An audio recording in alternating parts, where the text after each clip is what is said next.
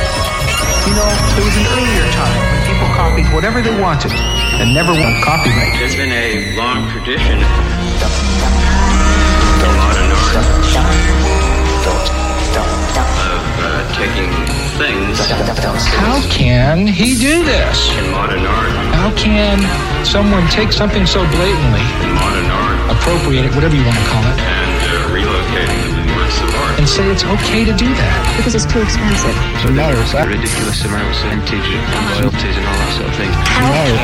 He do this? Because it's too expensive. In the end,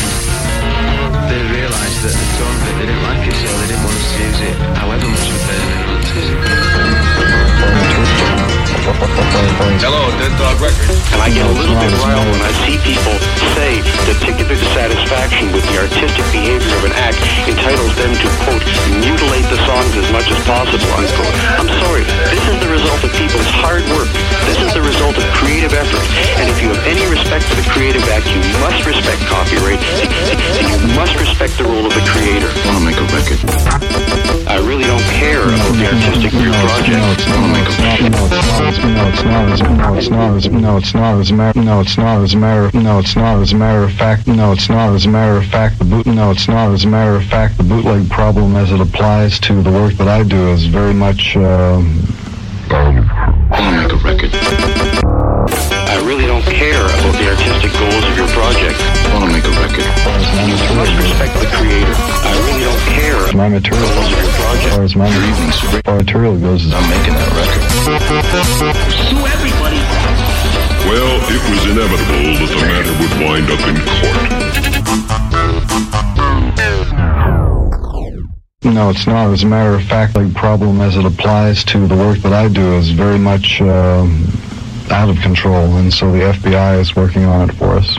And we've supplied them with uh, examples of all the various things that we have found that have been bootlegged, and they've been checking up on uh, trying to find out where the things are coming from. Because as far as my material goes, it's a very big business. Really? I don't think that it's the work of just a couple of individual guys who went out and made a record for fun. It's some one or two people who are releasing vast quantities of material. Last year, 12 bootlegs in the last year. And one of them